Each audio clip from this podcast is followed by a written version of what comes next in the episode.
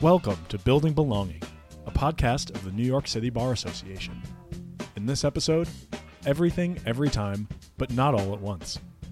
Tanya Martinez Gallinucci, Executive Director of the Office for Diversity, Equity, Inclusion, and Belonging. Angie Avila, ODEIB Manager of Development and Communications. And Mary Ellen LaRosa, ODEIB Diversity and Inclusion Coordinator. Speak with Lissette Duran, Senior ESG Associate at Paul Weiss. Lissette shares her experience of being lifted up in the journey of her career.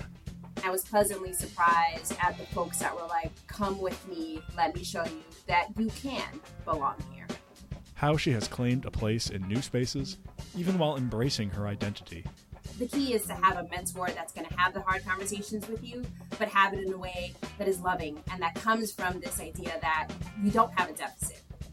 And how she has safeguarded her sense of identity in the spaces that she chooses. These experiences and these identities can exist in one person and they should be valued. And even if you don't value them, you may not comment. Opinions expressed are those of the speakers and not necessarily of the city bar. Here's Tanya Martinez Gallinucci. Welcome back to Building Belonging. Today we are joined with my good friend, the other half of the Uptown campus of CLS, Lissette Duran, because we were up in Inwood and Dyckman when we were in law school. Lissette has graciously agreed to come here and talk to us about all the ways she's built belonging in the legal industry. I mean, obviously you can talk to us about so much more than that, but you are so gracious to do that for us because you are a superstar and inspiration. But with that, my name is Tanya Martinez Gallinucci. My pronouns are she, her. I am the executive director of the Office for Diversity, Equity, Inclusion, and Belonging, and I'm going to hand it over to Angie. Hi, my name's Angie Avila. I am the Manager of Development and Communications with ODEIB. I use pronouns she, her. And I'm going to throw it over to Mary Ellen. Thank you. I'm Mary Ellen La Rosa. Pronouns are she, they, uh, and I am the Diversity and Inclusion Coordinator for the office. And Lissette? Thank you so much. I am so excited for this opportunity. Like Tanya said, my name is Lissette Duran. My pronouns are she, her. I am currently a senior ESG associate at Paul Weiss, a law firm in New York City. My family's from the Dominican Republic. I grew up in Inwood, like Tanya said, that second campus uptown. Uh, grew up within Inwood and Harlem. Then had the opportunity to leave New York City for high school. I went to boarding school in Massachusetts, a school called Phillips Academy Andover. Then went to UPenn for undergrad and studied law in, at Columbia Law School with with Tanya. Listen, the first question that we like to ask everyone who joins our podcast, as I'm sure you've noticed, is what does belonging mean to you? I think it's an excellent question. I actually sat with it for a while and actually read through some stuff because I was like, what does belonging mean to me? I came up with this. To me, belonging means being comfortable enough to bring parts of you, the parts you want to share, into a space. You feel comfortable because you're not going to be judged, you're going to be supported. And I say that because we're using a lot, or we talk a lot about bringing your whole self to work or to these other spaces. And I'm not sure I, I completely agree with the notion of having to bring your whole self. It almost feels like others are entitled mm. to your whole self all the time. I like to think of it as it's about you. It's about what aspects of your identity you want to bring into a space, what aspects of your identity you need to bring into a space to thrive and making sure those those spaces support those parts of your identity. So belonging to me is dynamic, it changes, it grows with you, it changes with your environment, and it's something I think people should be thinking about and talking about often. Amazing. And I'm so glad you brought up that it is dynamic and that it changes and the environment does matter because I think that's what we're really going to get into today. You, like many folks in your position, are like a chameleon. You learn to adapt and change and think about even yourself differently to fit in and to belong and what parts of you stay and what parts you fight about and what parts you want to show the world. We want to get into a little bit more of that maybe before we start diving into the questions, because I know that we, we have a ton of questions for you, maybe you yourself can give us a little background of what your trajectory was. So my journey starts in Inwood. Most people think about it as Washington Heights, but it's a little north of that in Manhattan. Some people confuse it for the Bronx, but it, it's not that either. I went to public school there. In terms of my identity, I never really thought about it because although New York is considered to be incredibly diverse, the Washington Heights Inwood area was predominantly Dominican. Most of my classmates were Dominican. There was a sprinkle of other folks here and there, but I didn't have to think about anything because I was just like everybody else. Like I said, had an opportunity to go to private boarding school in Massachusetts, Phillips Academy, Andover, where I really did have to think about who I was because who I was was not prominent. And also, it messed with some of my held beliefs. So, for example, in Washington Heights, Inwood, a lot of the restaurant owners were also the folks that worked inside the shops. So, Elsa's, Elsa works inside there and chops up the chicharron. And then I went to Andover, where it's, you know, five minutes away from the second largest Dominican city, Lawrence. And at Andover, a lot of the staff was Dominican. And I saw the interaction sometimes between the students and the staff. And there wasn't that understanding that these these folks too had value outside of just the service aspect of what they were providing, mm. right? That was a shock because I never had to think about that. I never had to think of them as the help as opposed to like business owners and folks who made a living for their families. That was just not an identity that I was familiar with. And then from Andover, I went to Penn. I was looking for something closer to New York, more city like, but still not New York. Had a wonderful time there, grappled with a bunch of different identities as well when I was meeting more international folks, having conversations with Latinos from all over. And then from Penn, took two years off, worked as a litigation paralegal, and then went to Columbia Law School for law school. And then from there, I've been working at Paul Weiss ever since. Amazing. Okay, so we're going to dissect all these places because, like I said, you're a freaking chameleon and you've been traveling in and out of these places and you can fit in and you can stand out. And there's so many things to talk about how you do that. And I think inquiring minds need to know, especially folks navigating it for themselves. So I'm going to kick it off to Angie, who's going to get us started. Thank you so much, Tanya. We do want to go in to the workings of your journey. So, starting off with your home base Inwood, I want to know a little bit more about your time and what that community felt like for you. Of course. I actually really enjoy talking about it because I don't have an opportunity to talk about where I'm from very often. My mom actually just got me a, a shirt that has all of the streets in the surrounding area. It looks amazing. It says Dyckman, it says Thayer, Sherman. It's fantastic. I grew up on Thayer Street and basically everybody around me looked like me. They had big curly hair. They had parents who immigrated from the Dominican Republic. They were all going to the neighborhood public schools. There were two or three in the area. Basically, we all followed the same rules. You couldn't go to other people's house before your parents were able to inspect it, that kind of thing. And so everyone knew, everybody understood each other. There was no real conversation about who you are independent of those things, right? So I never had to really think about who Lissette is outside of being a Thayer girl who goes to PS 152. The only aspect of my identity that I did think about actually was that I thought I was a little more well off than other folks in the sense that we didn't live in the projects. I was project adjacent, but we didn't live in the projects. I spent every summer in the Dominican Republic with my grandmother and we got suitcases of new clothes we had the game systems, we had a Game Boy, we had every book that I wanted to read, which was my big part. Everything that we needed, we had. And so I considered myself very wealthy, actually. Then fast forward to Andover, where, you know, folks were buying Louis Vuitton luggage sets after failing one exam, and I got $10 from my mom to buy ice cream. I was like, oh, wait, maybe I'm not wealthy. And I had to start asking those questions, which thank goodness my mom is understanding. She's like, What do you mean? You're not poor. That was probably the first time that I questioned something about my space on Thayer, my space in Inwood. It was really when I took a step out of it and I got to see myself in comparison to other folks that didn't look like me, that didn't have those same understandings and teachings, whose house you could go to without other parents visiting it first. I love that story, Lissette, because you are perfectly describing someone's bubble bursting right?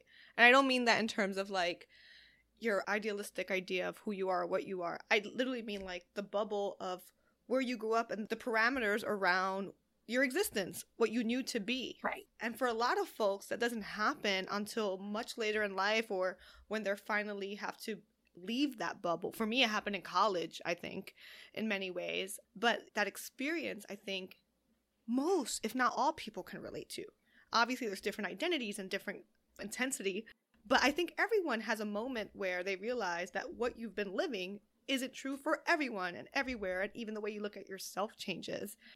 Imagine what it's like for the folks who still haven't left that bubble. That's what we encounter in this work a lot. Absolutely. I think having had a bubble to begin with, Mhm. I appreciate how not exhausting it is to live in. it. Once you come out of it and you have to ask yourself all these questions and you have to think about it all the time, that is exhausting. So sometimes when I go to Thayer, I try and act like I've always been in Thayer just because it's a nice break. I so appreciate your sentiments around your bubble. Growing up, I knew about the rich and the famous, but to me, they were far, far away, rich and famous. And I just assumed middle class, working class, we were all one and the same. You know, it wasn't actually until high school that it kind of smacked me in the face. I invited a new girl from high school over to my house. I had always invited friends over, and as soon as she walked into my house, her first words were like, "Oh, your house is so small. It's so cozy. How cute. It's so cute." And it took me a second. I'm like, "Am I not as wealthy as everyone else?" And then I, well, I was 15 years old and coming to the realization that even in different working classes there are levels and in that moment i was i felt as though i was put in my place and obviously a minor you internalize that so hearing other people tell their stories of seeing differences between your peers is kind of eye-opening so i, I really do appreciate you uh, sharing that bit Thank you for sharing that. Thinking about my Andover experience and how I internalized that, I remember for the first time had to play sports, right? And so every trimester you had to play a sport. I played volleyball in the fall, basketball in the winter, and I got basketball shoes, but I didn't get volleyball shoes. And I'm sure my mom could afford them, but she's like, you don't need both. You got one. And somehow I finagled her to put more money into my account. And then I went ahead and bought volleyball sneakers anyway because I wanted to match the teens sneakers and I wanted to get that Nalgene bottle that cost like $45 for no reason. And my mom was livid, right? Because I was trying to figure out how do I belong in this space, what it is that I needed to belong, you know, on my volleyball team, on my basketball team. Whereas my mom was just trying to tell me that I already belonged. I didn't need those things. But that it was this internal battle of even if I felt like I belonged inside, I was like, I need to walk the walk and I need to talk the talk. This is what everyone's wearing and doing.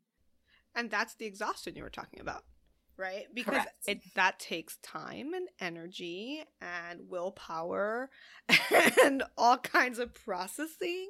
And when you are a middle schooler, because you were a middle school at the time, right? I, high school, Oh, high high school. school for Andover. yeah. Still, Uh, still, high school, like your brain is still developing. You don't have all the coping mechanisms and tools and guidance that you need to work through that. It's a lot. It's a lot to carry, and it starts so young. Absolutely. And one thing I'll add so I got to Phillips Academy Andover through an academic enrichment program called the TEAK Fellowship. I love this organization because they focus on education, they also focus on arts. The organization is now 25 plus years old.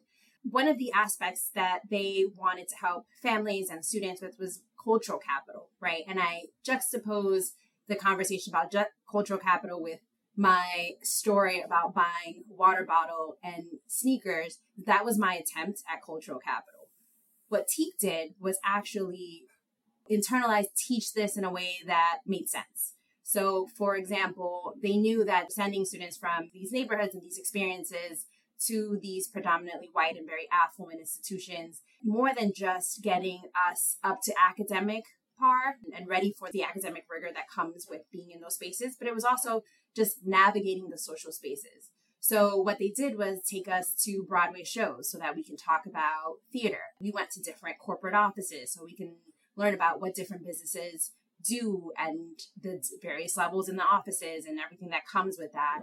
And then we also we read the newspaper and they acknowledge or they realize that for a lot of the students, their families were immigrants. And those immigrant newspapers are flat. They're sort of like books. But that none of us had the New York Times or the Wall Street Journal in our houses. And those newspapers look different. You have to open them differently. And opening them on the train, for example, is an art. So they did so much as teaching us how to open a New York Times, a Wall Street Journal on the train, and then helping us understand what we were reading so that when we went off to these schools, even though we couldn't talk about our yacht outings or our country club outings or our summer houses, we knew what was happening in the world. We knew what the countries were called and where they were located and what was important to a bunch of different industries and we can talk about the different you know restaurants and broadway shows we've been to. We had something to bring to the table that we also enjoyed and that we also partook. As opposed to just me buying some new sneakers this was something that i could passionately discuss and discuss in a way that was substantive. That's amazing and so intentional and so thoughtful because it also it's providing you with tools without placing judgment on what you already bring to the table. And I think that's where a lot of these programs and initiatives fail, right? They treat folks like they're coming in with deficits, and it's not a deficit. It's not a deficit that you haven't gone to a Broadway show or that you didn't know how to read the New York Times. You were getting a different set of tools and cultural capital where you're from and, and through your networks and family. And there's, you know, it can be empowering to share that with folks, but I think sometimes the balance is a little off, and it sounds like your experience was very well balanced and empowering. I completely agree. And I've also had experiences where those missed the mark a little bit, right? Where the intentions were good, but the conversation ended up being you must change your hair, right? You have to straighten it, or you have to wear XYZ thing in order to be considered a professional. I think that gets a little bit tricky, but I think as you're navigating all of these identities, the key is to have a mentor that's going to have the hard conversations with you, but have it in a way that is loving and that comes from this idea that you don't have a deficit, but that there are things that you don't know that might be helpful. Was set in high school, you started working at Paul Weiss. I wanted to ask if you wanted to speak a little bit more about where you started, how you came to be there, and talk about some of the, the professional relationships you had while you were there as a high schooler so yes, that's my my big secret. I started at Paul Weiss when I was 17. It was during the summers of my junior and senior year of high school. And I was a receptionist. I was the first person that folks saw, clients, attorneys. I would get there bright and early, and I was there Monday through Friday, I think June to August. I actually got this position through the TEAK Fellowship because every summer you had to have a job. It was either a volunteer opportunity for one year, a private internship, and then a public interest internship. So this was my private internship. I had never been a corporate setting like this. I never had this kind of responsibility. I remember freaking out when I had to page people. So back then you still had to page people and I had never heard my voice on a on a paging system and I sounded like a chipmunk. And folks immediately called me like who is there a child working on our system? I love that. Because my voice is so high. It's like i promise you i can work here. In terms of my experience i loved it. I knew that i wanted to be an attorney since i was basically in second grade.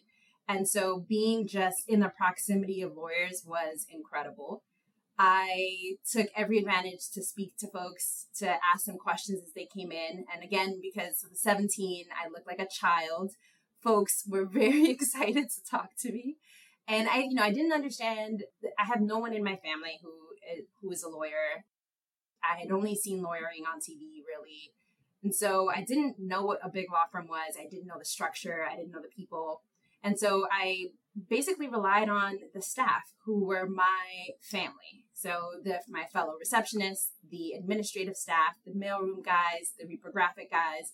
They were amazing and they helped me navigate that space and they actually helped me be a professional, right? You're talking about a 17 year old from Inwood. And over those two summers, I learned, you know, how to introduce myself, what the elevator pitch was, how to reach out to people and start that conversation and why it was important to do that, how to follow up with people, sending them emails after they spent their time talking to me.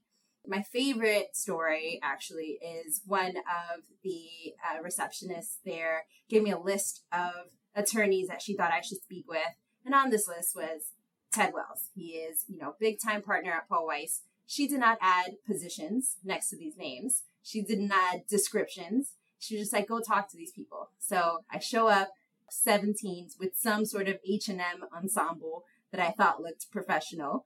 And I knock on Ted Wells's door and he looked at me and he's like, whose child are you? And I was like, no, I'm actually here working as a receptionist. And I would love to understand what a complex commercial litigator is, because that was what it said in his profile that that's what he did. He thought it was adorable and was like, sure. And this man, who was incredibly busy, who I learned later on was his big time partner and was, you know, incredibly sought out for, took the time to speak to a 17 year old who didn't know anything at all. And from there, he gave me books on Thurgood Marshall. He gave me books on Judge Carter, on Brown v. Board. He's like, if you want to be a lawyer, you got to learn these foundational things about your history and your access to rights. And this is what that. you need to be the best version of the lawyer you can be.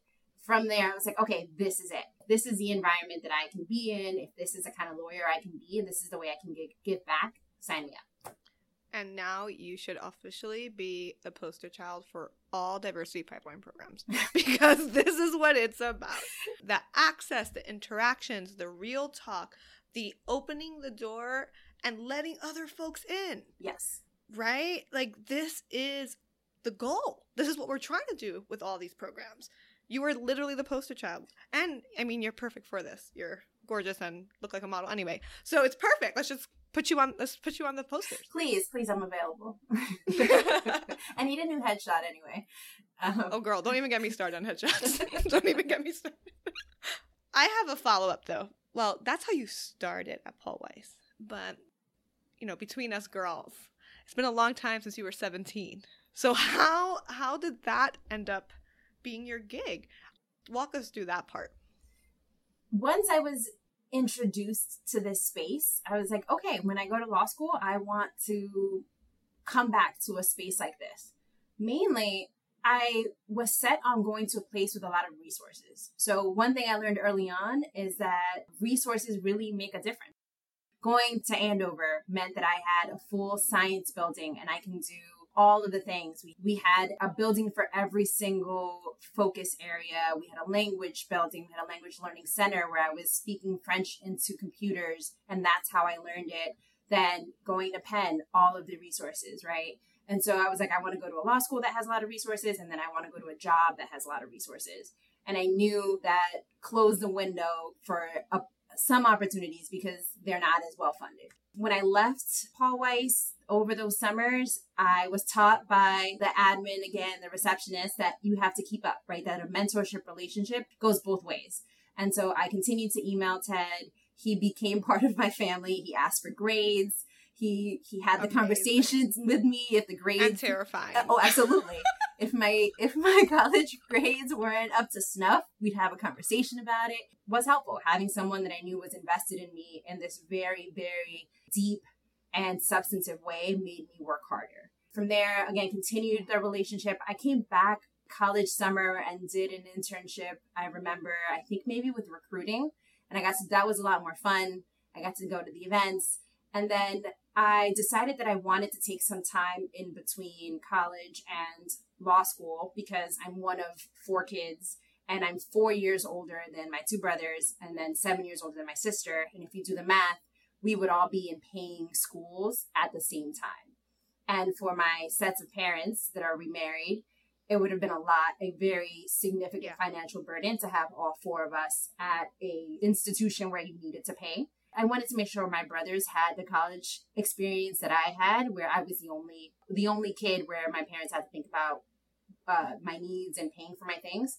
So I applied for to become a litigation paralegal at Paul Weiss, and there with that I was able to my one of my brothers pledged a a Latin fraternity, and I was able to help him buy the things that he needed for that. I helped my other brother pay for his books. So in the I took those two years, worked as a litigation paralegal, and got to know the system more. from the lens of a legal professional, right? So then by that point, I knew what kinds of questions to ask. I learned the culture, I learned the terminology, I learned what law looked like in practice, the long hours, the the hierarchy, the structures. And then when I went to law school, I was like, okay, this is what I want to do. I'm signing up. I know it's hard, but it felt incredibly rewarding for the folks that did. So that's what I wanted. There is so much gold in everything you just shared. I don't even know where to begin. Like, first of all, that you could think about the needs of your family unit and that that came first. And you were like, I need to make sure my siblings get their shot at this amazing education and the opportunities it brings. And I just like, I'm sure everyone has thanked you, but I just want to acknowledge what an act of love that is. It's not common. I don't think everyone does this. I don't think everyone thinks this way. I do think a lot of it is cultural. I think a lot of it has to do with where we grew up and the way that we think about community and helping our people. And you're just such a goddess. And it's just so beautiful. The other thing I want to point out is just like the tenacity. You weren't going to stop at this like reception area experience. You were like, no, let me take it to the next step. And then let me take it to the next step after that. And let me pull in all the people. And the fact that so many people were part of your education and you give them all the credit. You give the flowers to the people who deserve it, to the admin. Because I think that's a part of our stories that is so untold. How many of the folks in the sidelines who really lift us up and teach us and are like, you know what, mama? I know you. I'm going to look out for you. Let me teach you. Like that person who gave you the name of all these attorneys, God bless her. Guardian angel. Absolutely. She's your guardian angel. That is amazing. When I talk to law students who are thinking about what law firms to go to, it's exactly what I tell them. I'm like, it takes a village to get something out, right? So you can write an excellent brief, but if you don't bring it down to your mailroom or your repro in time to make the copies that the judge asked for, right? If you don't then get those copies to your mailroom to get it FedEx because your judge Right. needs a physical copy, right? Or you don't get it to the managing attorney's office in time because they're the ones that file it onto the docket. If none of those things goes right, then your brief is fantastic, but it's just sitting on your desk, right? You're not winning that Right. case. You're not making the best argument. You're not representing your client. It really does take a village. And for these law students, I'm always like, go into these spaces and see how everyone interacts with everyone else Mm-hmm. right? If you walk down the halls, are people laughing with their admins? Do they know the mailroom guy that comes in every single day to deliver their mail on that floor? Do you know who the repro folks are? Can you give them a call? Because at least in my experience at Paul Weiss, the mailroom folks, they will hold up the FedEx person. I think the deadline's like six o'clock. They're like, hey, did you see that basketball game? Wasn't it great? and they will be texting you like, I got, I can get you three more minutes, but you got to come down here, right? So you can get that thing sent off so that you can look really good to the client, you can look really good to the partner. And I feel like those are the heroes of the story, the unsung heroes of, of the story, and particularly Yeah. for folks of color, because staff is mostly of color. Yep. Yep. There's this different relationship.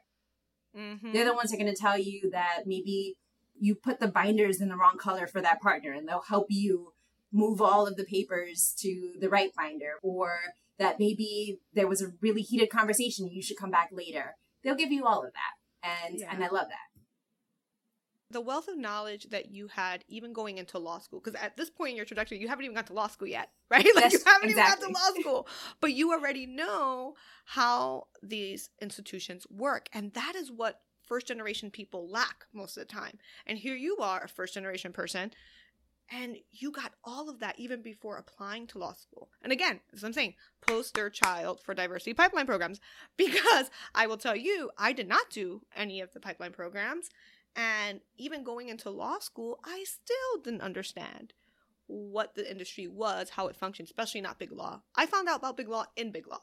and i remember we had a conversation tanya because you had come into law school saying you know i'm doing public interest i'm doing oh, education Oh yeah, and and nothing else and i was like well listen, you that's the can one who still- corrupted me. You heard it here first. You heard it. No, go ahead. like, tell, the, can tell the story. you can do big law and do these things, right? Because you Mm-hmm. know we're we're from the same neighborhood. I was like, listen, you can feed yourself and feed others. Yeah. You don't have to choose. we had this whole conversation. I told her about all my experiences, and I was like, the pro bono work I got to do was litigation paralegal. The pro bono work I knew that associates did, and the relationships that you could make within the big law firm, and also the doors you can open for the folks that Yes, want to go directly correct. there and maybe don't have that access.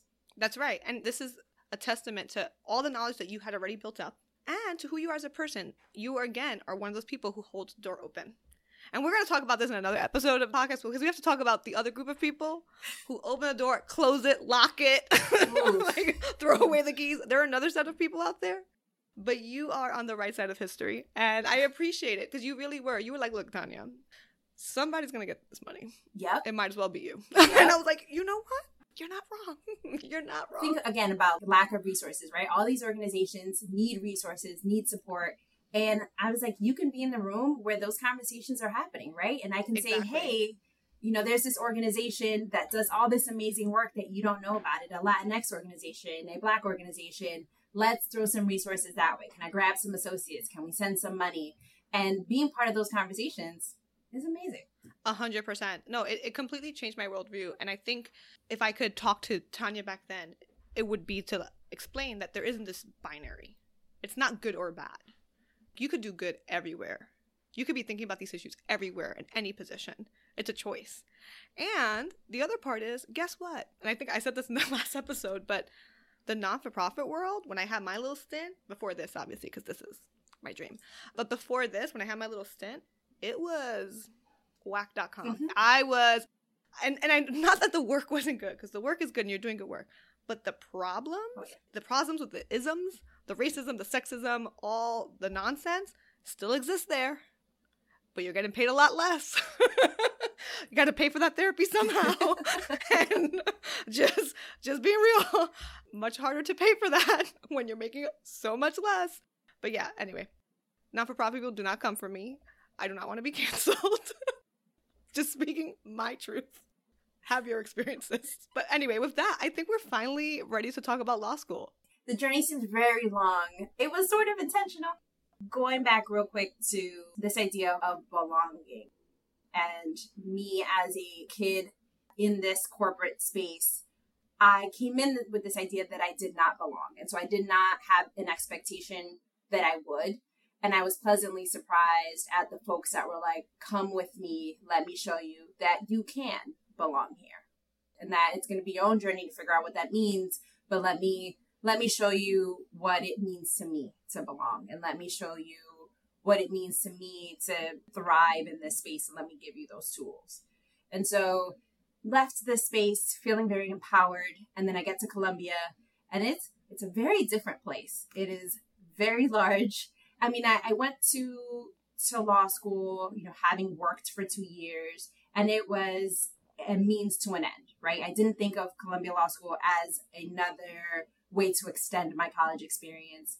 I, I didn't see it as a sort of social networking opportunity. I saw it as, okay, I need to get through this so that I can be a lawyer and do what I want to do. I lived off campus on that second campus uptown, and I didn't engage as much, but I had already had this very long relationship with Columbia because my dad has worked there for the past 20 something years in print services. So now I am this Ivy League educated with Paul Weiss corporate background student on campus whose dad works at print services and delivers the printed products all throughout campus.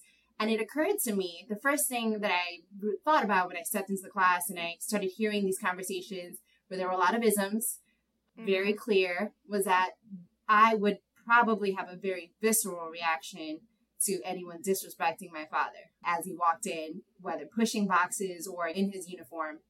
So I made sure that one of the first things I did was a PSA. It was like, this is my dad. This is Mr. Duran. You're going to see him with his boxes. You're going to see him with his print services gear.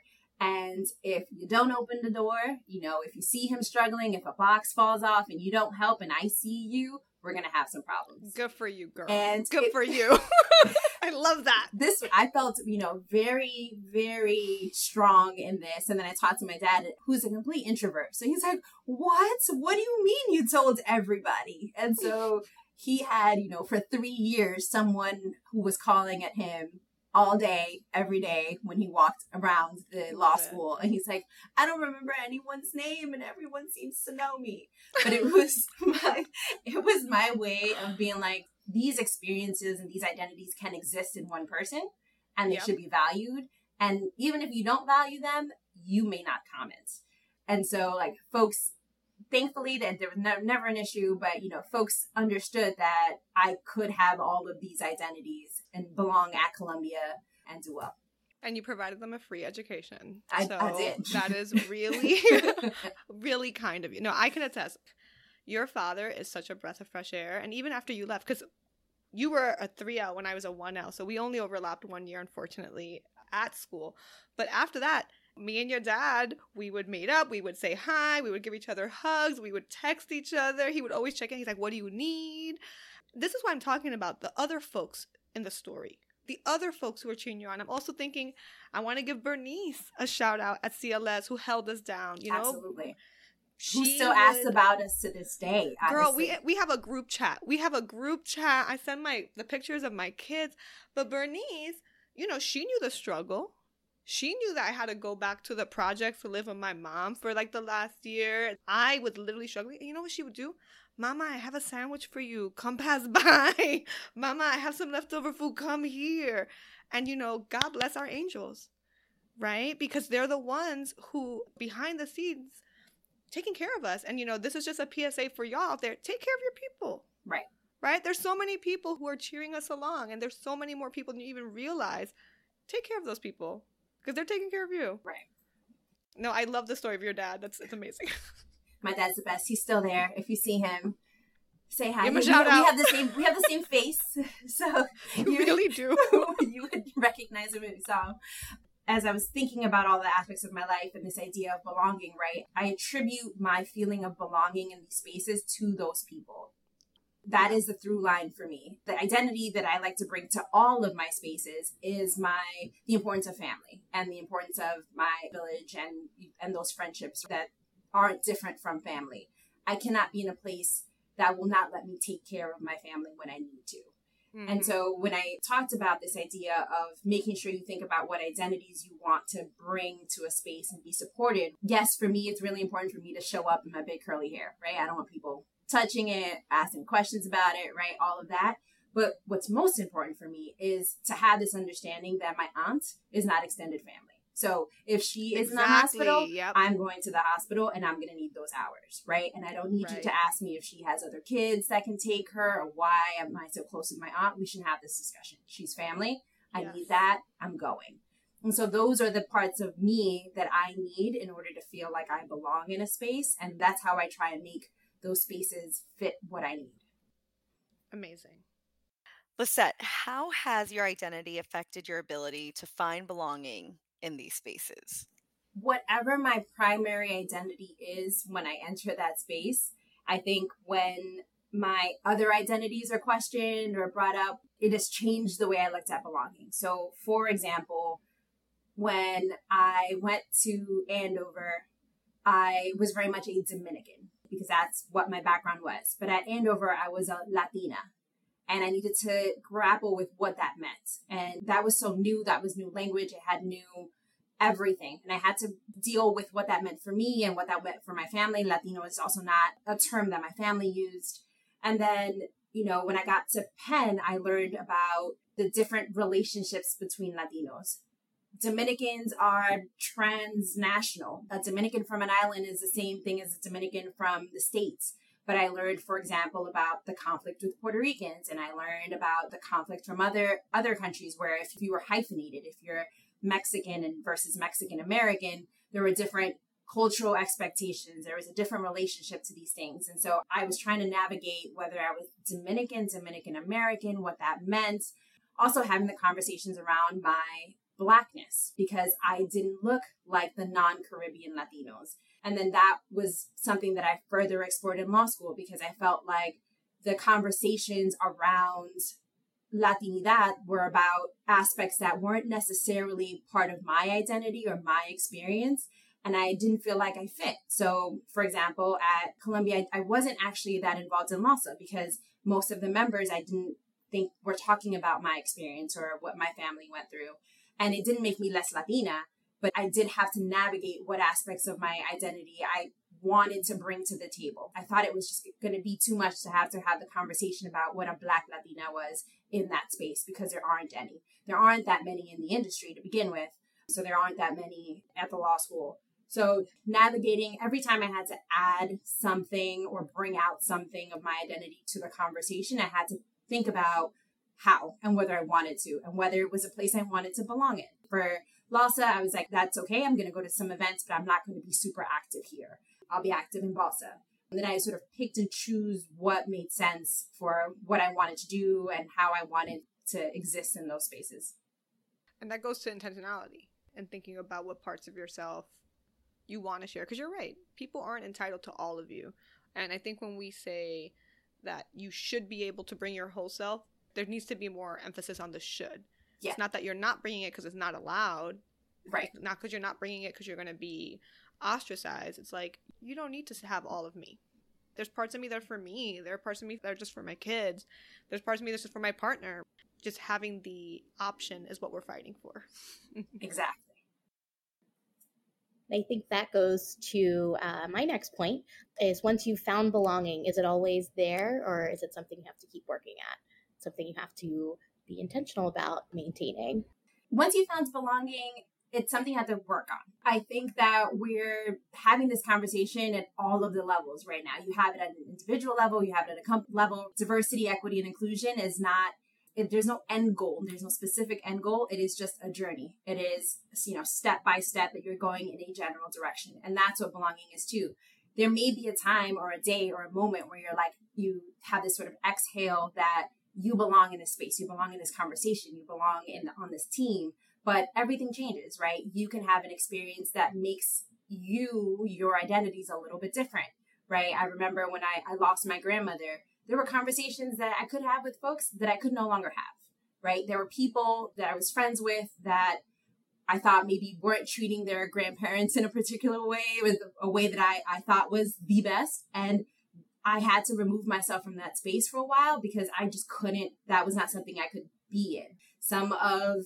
my teams or my extracurricular activities. As soon as an aspect of my identity switched, changed, evolved, I had to reevaluate whether I belong in that moment, whether I could belong in it later, or if it was something that I should just give up. Because I also think that we don't need to belong in all the spaces that unless you know you want to actually belong in that space. But I'm like, I don't need to belong everywhere, but I would like to belong in the spaces that I choose. Great. And then to wrap it up, I want you to have the final word. What is the best advice you have for folks anywhere on this trajectory in finding belonging? Do a little deep dive on yourself and think about the aspects of your life that are really important and the aspects of your identity that are really important. When I talk to law students, a lot of their questions are about the work. You know, am I going to get access to the best clients? Am I going to get access to the partners? And all those questions are important, but I always push back and I'm like, but what have you thought about for your day to day, right? What is mm-hmm. important for you as a human? For me, I'm goofy, I'm silly. I need that. I need the humor in everything mm-hmm. that I do. And so I was looking for a place where I could be that funny and still be respected and still be taken seriously as a professional. Can I make, you know, make a joke, meme, use some some emojis? Absolutely. Some of my clients send them to me actually. And that doesn't make me less of a lawyer or less of a professional. So I urge you to think about those aspects of yourself, of your identity, of your personality that you treasure. Is it your family relationships? Is it your friendships? Is it, you know, your blackness? Is it your Latinidad? Is it the mixture? Those things and see whether you can bring those things to that space, right? And those aspects of yourself are supported and you can have those hard conversations and even if they're not supported yet, is there a possibility for them to be supported, for those conversations to be had, and for a path to be created so you can open those doors and keep them open? Oh, we need to end there. That's perfect. Thanks for listening to Building Belonging with your hosts, Tanya Martinez Gallinucci, Angie Avila, and Mary Ellen La Rosa. We hope you enjoyed our conversation with Lissette Duran, discussing her career trajectory making space for her identity, and finding belonging. Head to the description to find a link to sign up for our e newsletter. If you're keen on making an impact and being a part of our work, become a City Bar member and join a committee. The membership form with the one time admission fee waived can be found in the description. We would like to thank our advocates of the Diversity and Inclusion Celebration Dinner, which will be held on October 27th at the City Bar building from 6 to 10 p.m. Locke Lord, New York Life Insurance Company, Davis Wright Tremaine, Labaton Sucharow, Jenner and Block, Akerman, Fragomen, Cleary Gottlieb, Wilson Elser, and Davis Polk and Wardwell. That's all for this episode. See you next time. Thank you for listening to this episode of Building Belonging, a podcast of the New York City Bar Association. Opinions expressed are those of the speakers and not necessarily of the City Bar. Find more City Bar podcasts on Apple Podcasts, Google Podcasts, Spotify, or Stitcher, or at our website at nycbar.org. This podcast was produced and edited by Eli Cohen.